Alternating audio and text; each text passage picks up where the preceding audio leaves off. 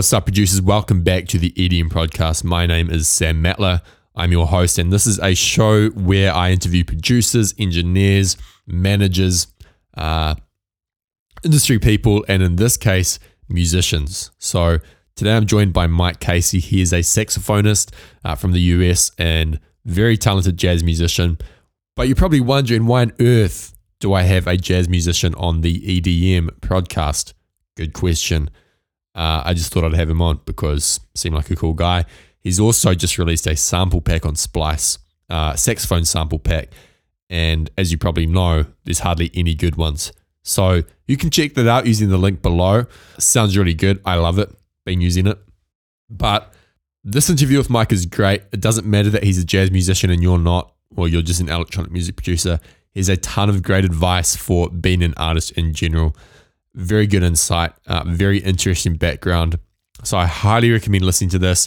We talk about a few things. We talk about his time at, at school and college, uh, jazz school. Very interesting. Not like Whiplash, by the way, uh, but some similar similarities. So that's cool. We talk about his album, The Sound of Surprise, how he crowdfunded it, how he recorded it. Uh, we talk about his interest in philanthropy. Uh, some of the challenges in the jazz industry, uh, and we also talk about the sample pack, of course, that is out on Splice now. Go check that out. Now, if you enjoy this episode, uh, please head over to edmprod.com forward slash iTunes and leave a rating and review. That would help us out a lot. Uh, again, edmprod.com forward slash iTunes and just leave a rating and review. Now, without further ado, here is Mike Casey. Enjoy the interview.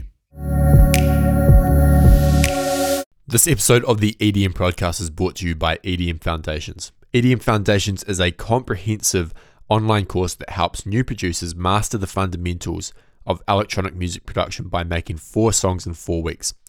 It is made by yours truly, and we've had over nine hundred fifty students take the course. Many of them have had great results. Get ten percent off E D M Foundations by using the code PRODCAST, that is P R O D C A S T, at checkout. Again, just head to edm foundations dot com and use code PRODCAST at checkout.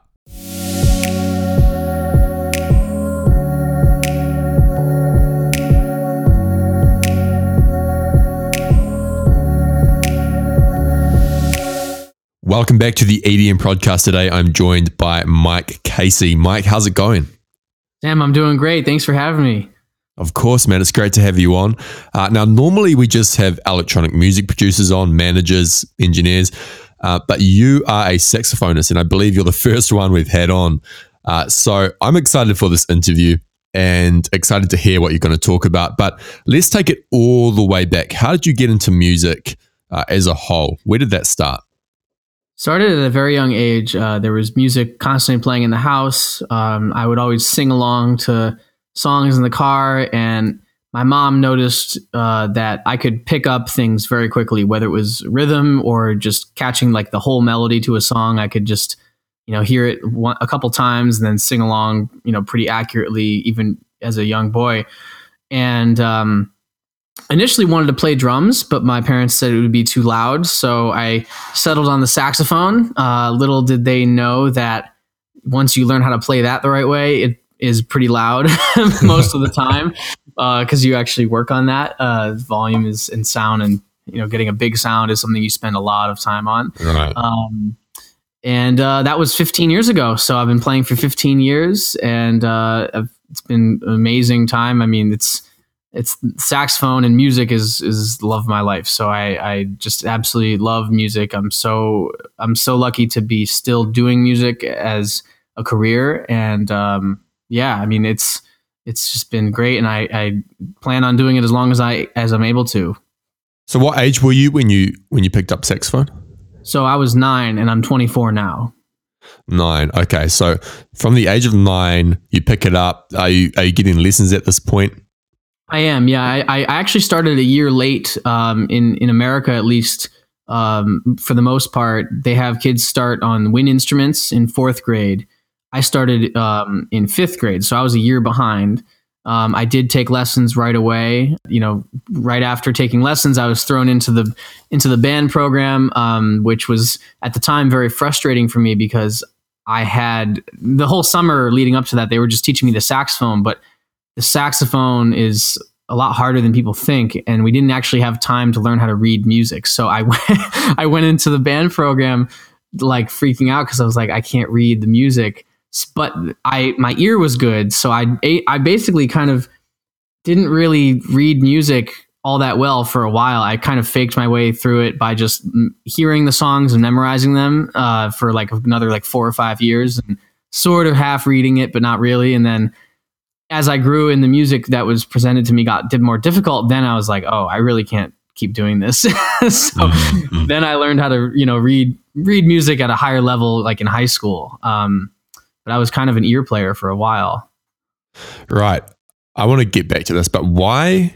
You mentioned that playing the saxophone is harder than people think, or learning is harder than people think. I've heard that from multiple people, but I've never really asked why. So why is that? That's a great question. So a couple of reasons, but I think just from the instrument standpoint, um, the saxophone is basically, it's the most modern of the wind instruments, like the classic mm. wind instruments. So uh, what I mean by that is it's the newest. It was invented the latest. That's why you don't see the saxophone in the symphony orchestra, because it was invented after most of the major orchestral works had been written. So um, that's part of that. And then uh, because it was, you know, designed a lot later, for just from a sonic standpoint, from an instrument design standpoint, it has a lot of advantages over the way a flute is designed, over the way a clarinet is designed. I bring those two up because they have kind of the same fingerboard, one, two, three on top, one, two, three. And then, you know, your thumbs and your pinkies are doing extraneous things on the side. They're similar in that way. That's why a lot of saxophone players will double on flute and clarinet. Um, mm. However, the saxophone has a, a bunch of advantages. So in that way, um, it's easier to get going and it's easier to play it. I'll say wrong, but there's not really, I don't really believe in that. But but in a sense, what, to sum it all up, what I mean is if, you, if you're a young kid and you're playing the flute wrong, or maybe not the best way, you will know because the flute won't work. mm-hmm. um, it just won't work. And you'll be like, oh, that'll that'll make me develop the right habit.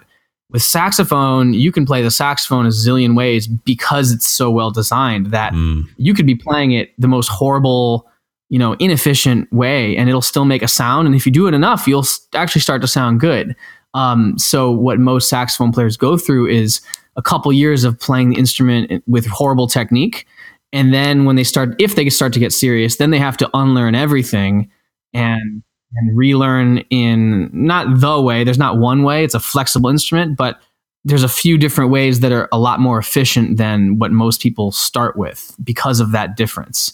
Um, so there's that. And then as you progress and get more advanced, then you realize, oh, on top of that, uh, this instrument is actually just extremely hard to control. Um, and that's partially because the, the sonic range of the instrument is so wide. Uh, you've essentially right. got the power of a trumpet with the warmth of a clarinet, and you can be anywhere on that spectrum. So much so that when Adolphe Sax invented the saxophone, all the clarinet players were freaking out. They're like, this thing is going to take over. Um, and it kind of did, which is why you don't see clarinet players in a rock band or a funk band or any, pretty much anywhere outside of classical music. Um, cause the saxophone kind of took over in that way where it's, it's like, if you're going to have one horn in a band, odds are probably it's a saxophone, maybe right. a trumpet, but you know, usually if there's a trumpet, it means there's also a saxophone and it's a whole, it's a full horn section. So the saxophone, it's just got so many possibilities that you kind of are, you know, you're, I would say if you're a student of the saxophone, you're obligated to explore at least a little bit um, sonically. So it's just, there's a lot that goes into it.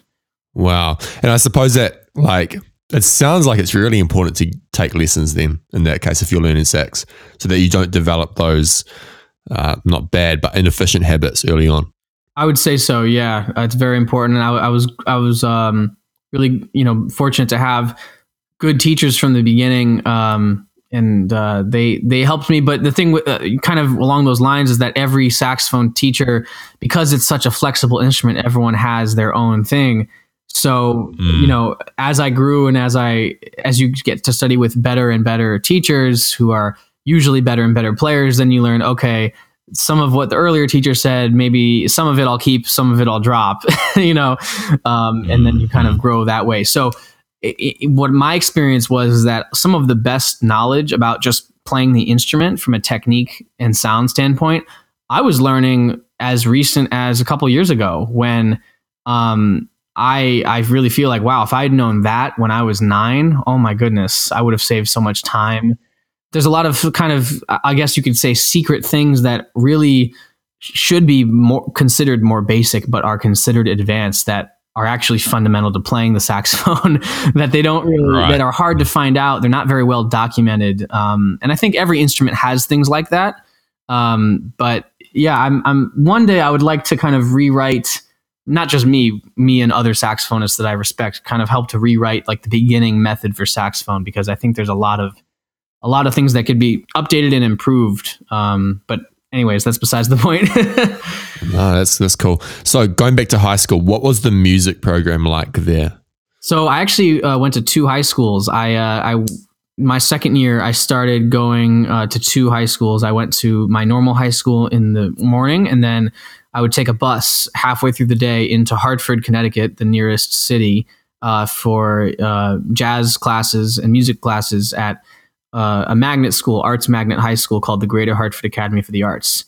And that place completely changed my life. Um, it's a, it was a very intensive um, arts high school, which for jazz, uh, you know, in that area, it was kind of like one of the only places you could really learn jazz from actual jazz musicians, not just band directors who think they know about jazz. There's a big difference because uh, jazz is an oral tradition. It's a very oral orally passed down music. You can't really learn it from someone that hasn't really spent the time to really learn it and can create the art themselves. Um, so I was very fortunate there. Um, that program has spawned tons of world-class performers, uh, and many of the people that I went to high school with, you know, they ended up going to the top, some of the top music schools like myself, and we're all still on the scene today. Uh, you know, it's really amazing. I'll go down to New York and I'll see people I went to high school with, and we're, you know, everyone's doing great and they're living their dream. Um, and uh, that that experience was just amazing. Going to the Hartford Academy for the Arts, I can't uh, I can't thank all the faculty and my peers there enough for that experience. It completely changed my life. Then from from high school, did you go anywhere after that? I did. Further educate. Yeah, yeah. I um I went. I continued on to the uh, Jackie McLean Institute of Jazz at the Hart School um at the University of Hartford in Connecticut. So I, I chose to stay in Hartford, which was uh, important for me. Um, the the jazz program there is is uh, really special. Um, there's a jazz legend, Jackie McLean, um, who founded the program, and he also simultaneously founded a Uh, arts grassroots education program in, in the ghetto, basically.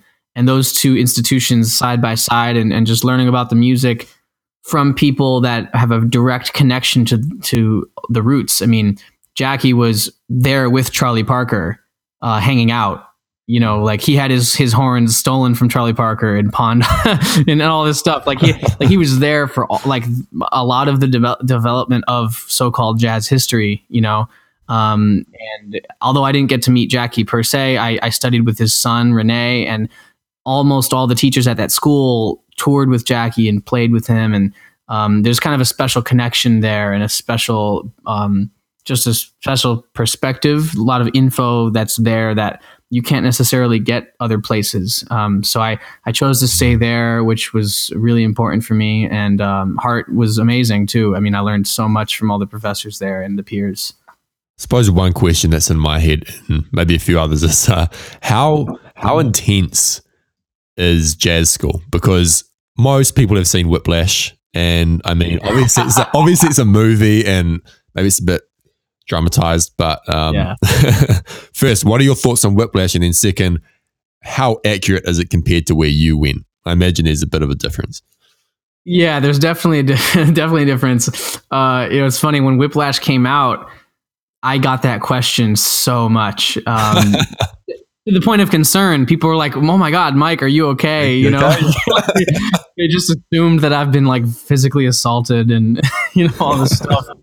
Um, no, there wasn't. You know, there was never nothing physical uh, in any of these, but I'll say that, you know, not not just in college, but in high school and, and just on the scene too, it's a very uh, old school style of teaching. So uh, not always, but you know, there's they'll the, the teachers will will out of love be like brutally honest with you. And mm.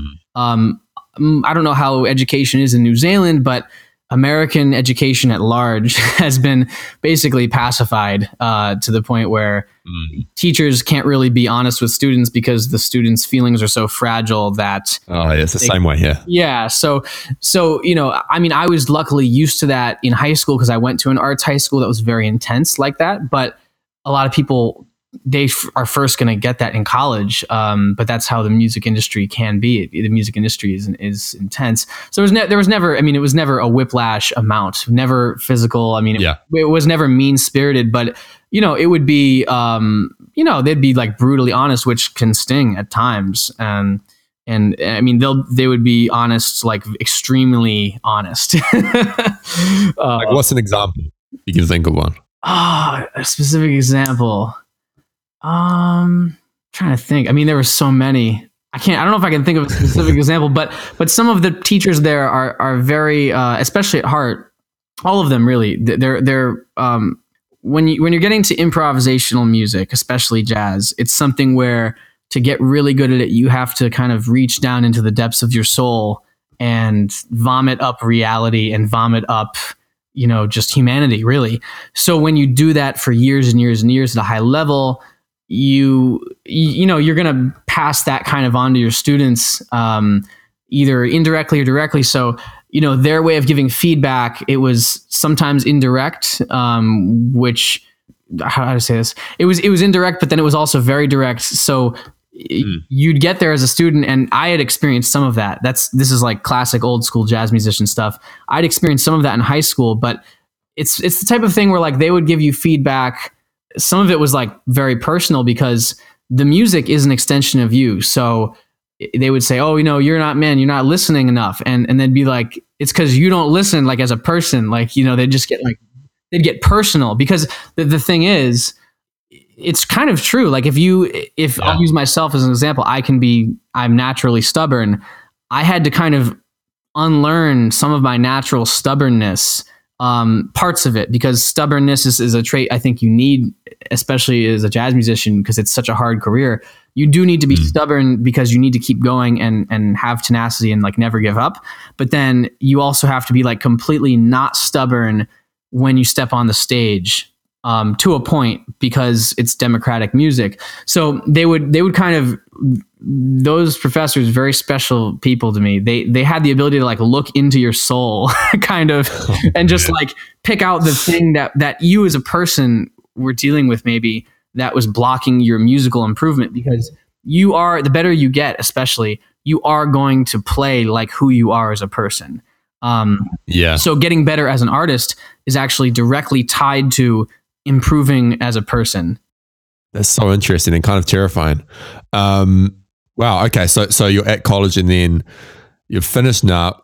You've performed in New York, a bunch of other places. You've released an album. What was that like? What happened since then? What did you have to do to get to the stage you're at now since college? Was it an easy transition or more difficult? Um, it was definitely not easy. Um, I, I've been out of college for three years now. I graduated in twenty fifteen. Mm. Um, I was fortunate to be gigging professionally uh, since about senior year of high school. So I'd already been, I'd already been out gigging, you know, nothing, nothing big or anything impressive really, but just playing a lot, you know, playing a lot of events, playing background gigs. And actually um, the, the trio that you hear on my album, we actually started playing together in my sophomore year of high school of uh, college. Sorry. So that band has been together for five going on six years now, which is amazing to me. Um, mm. So in addition to those gigs, which are not really as artistically satisfying, I was also just getting together like this makeup of this band because I I could kind of see ahead and see where the, for one, see where the industry is going. For two, realizing just how hard it really is to be out here doing this, that I was like, I don't want to wait till I graduate and then say, then what? I want to, mm. I want to get a band together now. I want to start writing original music for that band now. I want to start gigging with that band now, so that in three years when I'm done with school, I've got a whole book, a whole huge book of music to to play on gigs and to potentially record with. Mm. Two, I've got a band that we've grown together as people, as artists. We have we have a really strong chemistry, and then three, I've already gotten at least gotten to the point where I've gotten my name out there a little bit, even if it's just locally. Um, so that I'm not starting from scratch, because uh, there's no safety net in this business. There's no guarantees in this business. So I figured I'd start then, and really committed to that band and doing everything I could to, to, you know, keep lining up gigs, get as many people to those gigs, write new music consistently, pre- you know, rehearse and do all that stuff that you have to do as a band leader. And then um, I, uh, and network, you know, network a lot. And, um, right before I graduated, I was very fortunate to go down and, and do this uh, residency at the Kennedy Center, uh, which was very inspiring. That helped. That actually helped me, give me a big confidence boost that um, I could really get. I could. I was really doing something, and I could like get to my goals quicker than I maybe thought.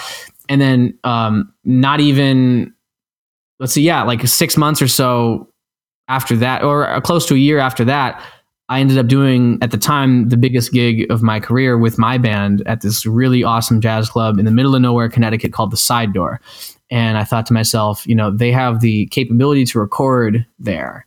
Um, mm. So like not just record, like really deal, real deal, like multi-track, like they can mix and master it. They can put a ton of mics up, and really this could be, and I'm thinking to myself, if this goes well, I could have at least a couple, enough songs for one album or an E P. Right. This one show.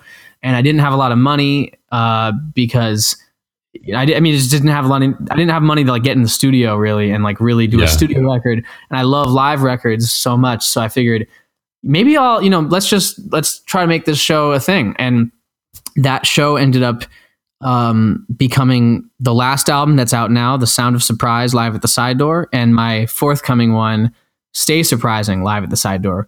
We got fourteen first takes from one show, and I I recorded the whole thing. The engineer recorded the whole thing. Nick Sexton, uh, he's amazing. If any of you guys need mixing, mastering work, hit him up. He's fantastic. Um, and then I also had a friend of mine, John Hasselback, who's a really amazing trumpeter. He'll be out on the scene soon. He's about to graduate. He filmed the whole thing, so I've got music videos of every song. So I've got fourteen oh, wow. songs out of the, out of this one show, enough for two albums. So I thought, okay, I'm going to put out seven of them this year, save yeah. the other seven for the follow-up.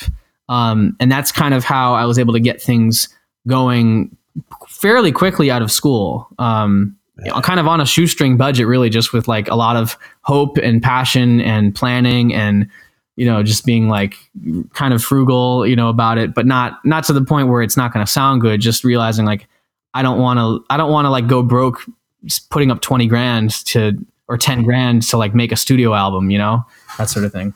Yeah. That's incredible. I never, I never realized that. So it was recorded all live. All live. Yeah. Yeah. All yeah. live, like no edits, all, you know, all the, everything is in there. Like there's no, there's no studio tricks, nothing oh. like that. Um, you know, Nick did a great job mixing and mastering it. It's hard to get a sound like that because, um, with a live record, if you change the sax sound, you're going to change the drum sound because there's bleed. There's no, we don't, some, some people use isolation booths on stage for the drums, but we didn't do that. Um, so everything's bleeding, which makes it sound full. But then if you change the bass sound, it changes everything, you know? Yeah. So yeah. It's a very delicate balancing act. Now you used uh, Pledge Music to help fund this, right? And it was successful, one hundred twenty-four percent funded. Yeah, I still can't believe it. Um, yeah, that that was an amazing experience. Shout out to Pledge Music. If anybody needs uh, a platform to crowdfund, I'd highly recommend reaching out to them. Um, they they were a big help. That platform helped a lot. Um, yeah, Pledge Music was why great. A lot of artists try and crowdfund and uh, they don't always succeed. What advice would you give to people listening to this who, who are maybe thinking, oh yeah, I might crowdfund my next album, or I'm working on an album, not sure if I should do crowdfunding or not? What would you say to them? Um, for one, I'd do as much research as you can. And for two, give yourself as much lead time as you can. Like give yourself, plan for some lead time and then double it. um, I I did the, both of those things, but I still felt like I was running like under the wire. Like I was just running out of time and everything. And, and not only that, but give yourself lead time between the end of the campaign and when you're going to release the album, because uh, what you what you don't want, what you what you might not think about, which I didn't think about, is, oh wow, this went so great. Tons of people, you know, purchased or pre-ordered through the campaign. Oh crap. Now I've got tons of like stuff to do, like way more than I thought, because it went to, it went so well, like way better yeah. than I ever thought. So, you know, leave your, give yourself time on both sides. Um, I would say strategy wise, the biggest thing for me was the strategy, the, the idea of the um, pre-launch, which uh, helped me a lot. I, I actually wrote, if you, if any of you are listening and want to check it out, I wrote a blog post about how I did this for C D Baby D I Y. Um, mm. It's called something like how I crowdfunded my debut jazz album one hundred eleven percent in thirty days, um, awesome. something like that. But it's on their D I Y blog. Um, but the biggest thing I think that made the biggest difference is uh, basically the pre-launch, which means you're going to have the um, the campaign live, but kind of secret for one to two weeks. And this, you can use this with any platform, but Pledge Music is nice because they give you sixty days. So I did a full two week pre-launch. Um, and what that means is it's up, but I'm only sending it to, you know, biggest fans, friends, you know, things like people like that, people that I have a, know have a high chance of, of pledging, because yeah. it allows you to get feedback on what's working, what's not. It allows you to tweak things. It'll, it it buys you some time. Um, so for me, I, I sent it to my mailing list. Like, didn't announce it publicly, just sent it to my mailing list, um, and and sent it to some of my biggest fans that were not on my mailing list. Um, mm-hmm. And what that allowed was it it bought me the time to see what's working, what's not. It also allowed me to, when I did publicly launch it, I was at like eighty-five percent already, um, something like that. And and when people, it's it's kind of like. It's a marketing strategy. So if something yeah. launches and it's people go to the page and there's zero people, it's not that they won't necessarily, if they're a big fan, they'll definitely do it, but it doesn't look, it doesn't look promising, you know, as opposed to, oh wow, eighty-five percent, let me help push them over the top. Yeah. Um, yeah, exactly. Yeah. So that, that was a big part of it too. I definitely recommend a pre-launch strategy, and you can do it with Kickstarter too, but I think they only give you thirty days. So, you know, it might be hard to do a two week pre-launch and then two week public. Might not be enough time, you know? For sure. Yeah. Yeah.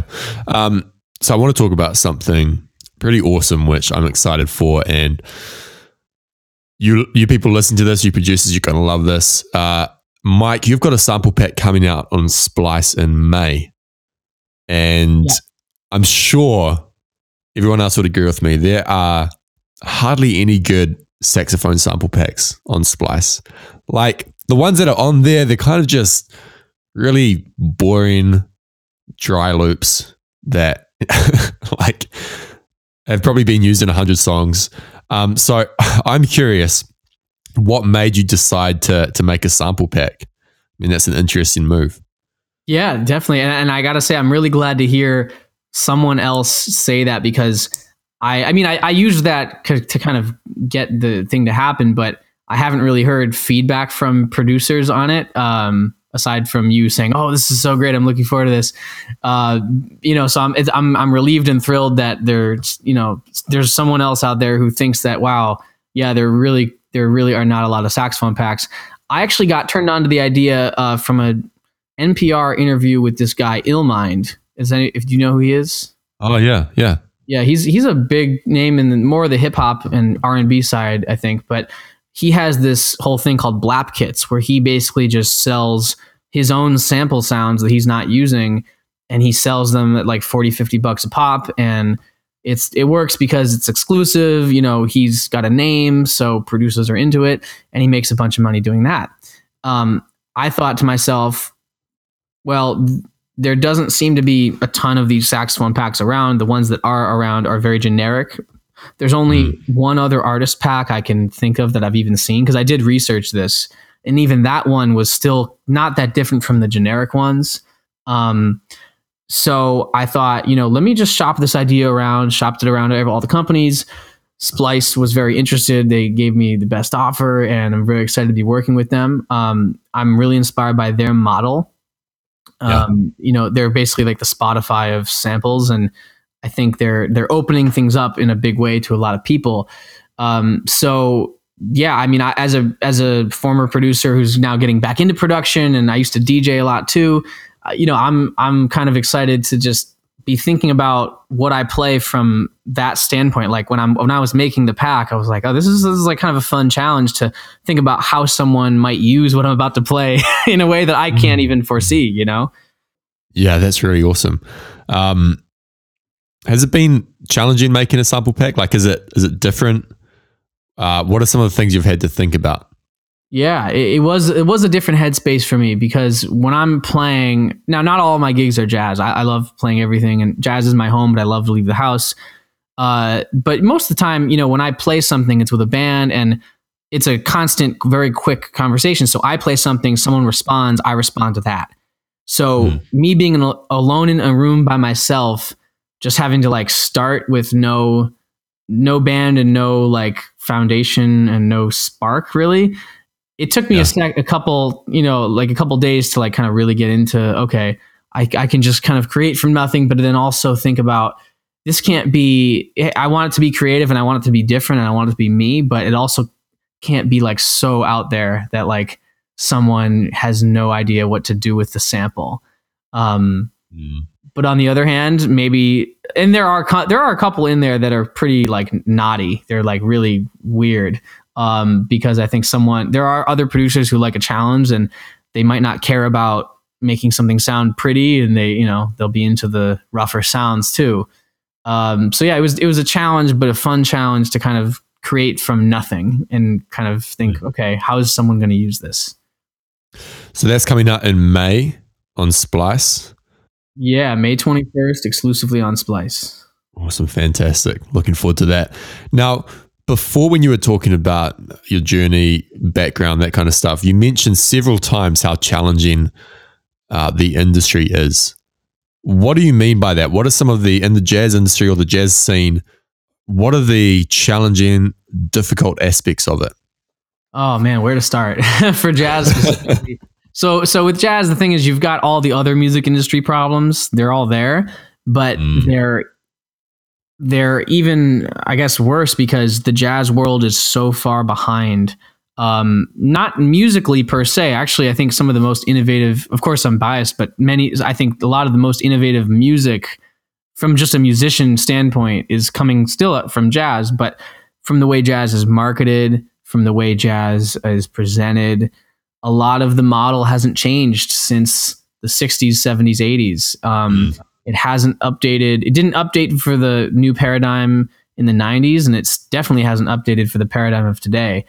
A lot of the power players are very traditional, and they, they kind of market jazz as this vintage thing, which it's not really. It's a very vibrant, living, breathing music. Of course, yes, there was a lot of amazing music at a certain time, but it wasn't the musicians who decided to call that a golden age. It was all the marketing people. And I think you've what we've seen is because these marketing people are so uh, they're so hungry to just, you know, capitalize on what they know will work, which is the perception of jazz as a vintage art form. You know, just reissuing box sets of Miles Davis over and over and over and over again. The new ones that haven't been released. There was just another one, Knock on Wood, which of course I can't wait to listen to, but but still, yeah. like they know that's going to work, and, and Miles is dead, so they don't have to pay anybody. So yeah, yeah, yeah. It's just like, it's this very kind of incestuous thing where um, investment in new artists hasn't really been there for like twenty years. Um, and, and then the audience is smaller. So if you are an artist who's indie like myself, you can only invest so much because there's only so much that you can get because the audience is smaller. That all that said, there are a lot of um, recent Uh, shimmers of hope, you know, crossover successes in jazz, jazz artists that are breaking through to a wider audience of people who wouldn't necessarily call themselves jazz fans, but they like a couple artists. I'm talking about Robert Glasper. I'm talking about Kamasi Washington. I'm talking about, of course, Herbie Hancock did that thirty years ago, but Herbie's mm-hmm. still doing that. Um, other people too, Terrace Martin, who I had dinner with recently. He's great. He's also a producer and saxophonist. Um, and, uh, other, other people like that too, uh, out of the U K, Sons of Kemet, you know, they just put out a new album. Um, mm. so it's, it, at the same time, it's a, it's a very exciting time in jazz because there are, um, a whole plethora of artists that are, you know, under thirty-five or forty and, and under thirty too, that are, are really trying to go for it. And they're proud of the tradition of jazz, but they're not bound by it. And they're definitely not trying to market themselves as this heritage throwback tribute type of artist. Yeah. Um, you know, is there kind of, sorry to interrupt. Is there kind of like a, because in the electronic music scene, you have people who've been here for decades. Uh, to some degree, the new innovative producers are looked down upon by them because they're not making traditional dance music, you know?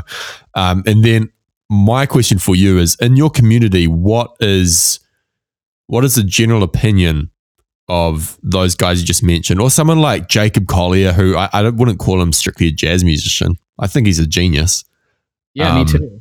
He's great. But like, I can imagine he gets a little bit of, uh, not hate, but, you know, backlash because he's not staying inside the boundaries of whatever it was fifty years ago. You know what I mean? Yeah, yeah. I mean, for Jacob in particular, I, I'm not sure if he's gotten a lot of flack.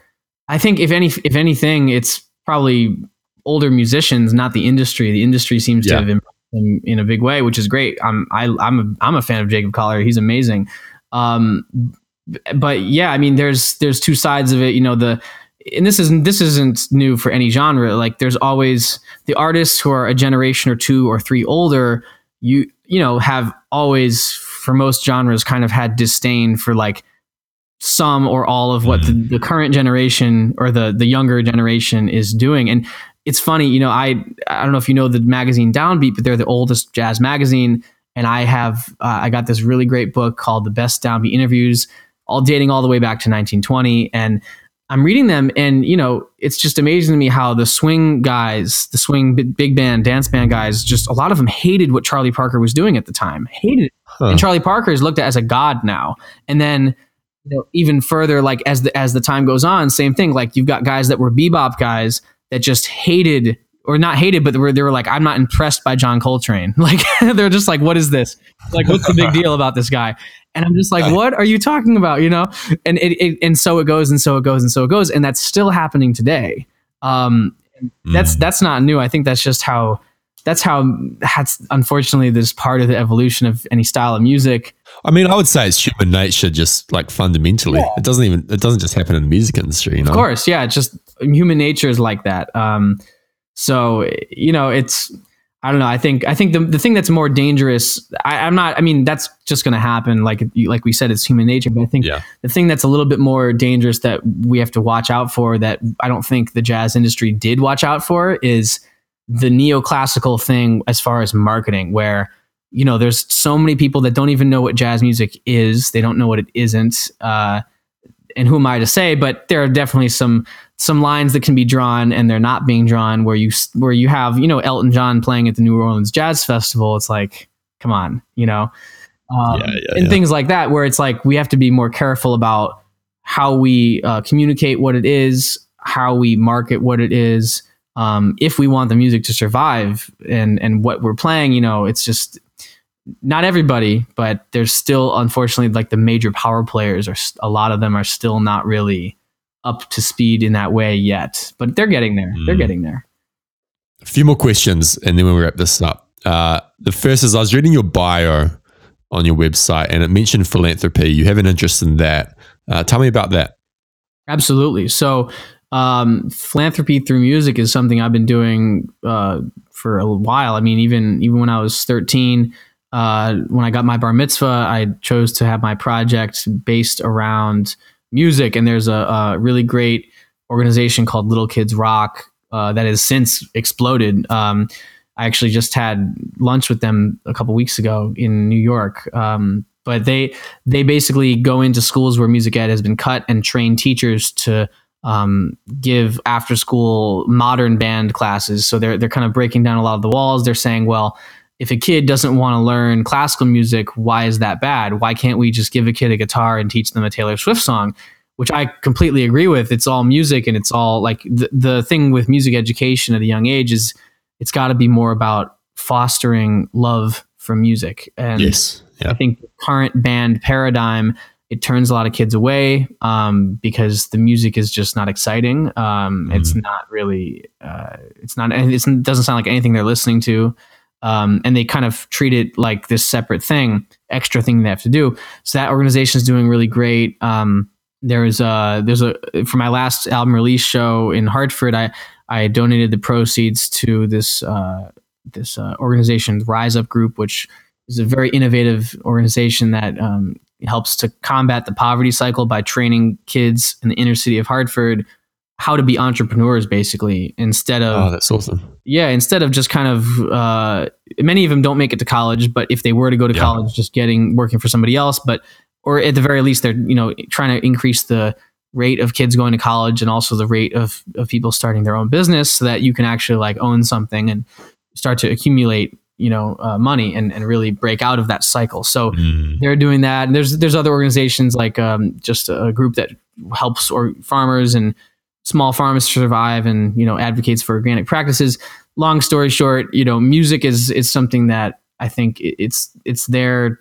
It's this force that binds everyone together, and you know it's not enough for me to just create art. And you know I think that's something that is a it, any any artist that's creating art, it's a good thing for the for the universe. But uh, I'm trying to take it a one step further whenever I can to make it so that that art actually is doing something. It's doing something more than just the merit of its own art. You know, can it can it yeah. can I? I have some influence. I have whatever I have, whatever I have, I have, and I'm trying to use that to uh, to make the world a better place, basically. I like that. I think that's really honorable. Uh, I think more people should do it. Now, let's say someone's listening to this and they're thinking, man, this jazz stuff sounds so cool. I don't want to learn how to play like saxophone or anything, but I want to have a better education in jazz music uh, because I don't know anything about it. What would you say if that person came to you and said, how should I educate myself in this field? What should I listen to? Which artists, albums, blogs, whatever? What should I follow? That's a great question. That that's one for the ages, and uh, it's it's it's one for the ages because there's so much amazing music. There's so much that's been written about the music. There's so many great sources to draw from. Um, one in particular that I actually came across recently that I think was really just amazing, and it and it dispels a lot of myths about jazz. Um, is is a YouTube series called The Cry of Jazz. Um, it's four parts. Um, it's it came out in nineteen fifty-nine, which is kind of a pivotal year for jazz. Uh, which I don't I don't want to get into that, but at, I'm sure if you if you look into the year nineteen fifty-nine in jazz, there's a lot of that's been written about it. But um, it's a very deep four part series. Uh, I would say, you know, delving into that, it'll kind of give you a really get a really good clear picture of where this music came from, who it came from, why why it's set up the way it's set up, just musically, and how that relates to life of the people that created it, um, mm. which is something that people kind of pay lip service to a lot. Unfortunately, they don't really go that deep into it. Yeah, but it's you got to do more than just pay lip service to who created it and how, um, and why, and, and when it happened. You know, and that that. That series, The Cry of Jazz, goes into that in a very deep way. Um, I'd say start there, and then just start listening to to you know the great artists of you know of, of jazz history. Start at the beginning with New Orleans and Louis Armstrong, and work your way forward from there, and that'll give you a really thorough understanding uh, of the music. Um, that'll that's a definitely a really good start, I think. I love it. Yeah, I'll have to check that series out. Uh, okay, one more question. Mike, you're walking down the street and uh, along comes a U F O and they're going to take you away from, from Earth and whatever. Uh, but they say to you, here's a piece of paper and a pen. You can write three pieces of advice on it uh, to leave behind for the Earth. Now, it can be advice for artists or just general advice, general life advice. What is on that piece of paper as you leave? Oh, good question. Okay, so I'm I'm gonna I'm gonna angle this towards advice for artists. No, it's playing it safe. Yeah. yeah uh, so uh, let's see, three pieces of advice. I would say it's the first piece is commit. Really commit to being an artist. If you want to be an artist, you got to commit um, to the art, to doing that in in the most uh, direct, you know, direct and deliberate way you can. You know, un, just investigate every crevice of your creativity. The second piece I would say is to, let's see, second piece is to incorporate humanity into your art. Stop searching for perfection. Perfection doesn't exist. Um, this is something that jazz musicians become very comfortable with because the music is not about perfection. Um, but I think most music that's not classical music is the, is the same way. Like edge is a good thing. Not being perfect is a good thing. Um, mm. So it's not enough to great art, I think, is, is polarizing in a lot of ways. And yes. It's not enough to just paint by numbers. You got to really reach down and vomit up humanity. That's the second piece of advice. It, like just stop being, stop searching for perfection. The third piece, oh man, third piece is be patient because it's going to take a while. Um, You know, and, and every genre is different. I mean, people, when, when I tell people I've been playing saxophone for fifteen years, they're usually shocked. Um, when I tell them that I recorded my first album, I guess that would be what, thirteen years in, you know, that's something that other genres don't have. Mm. Um, now that's, some of that is by design. Some of that it deals with how difficult the music is, whatever. That's, you know, that's not the important part to me. I'm not, this isn't about saying one is harder or whatever. It's not about that at all.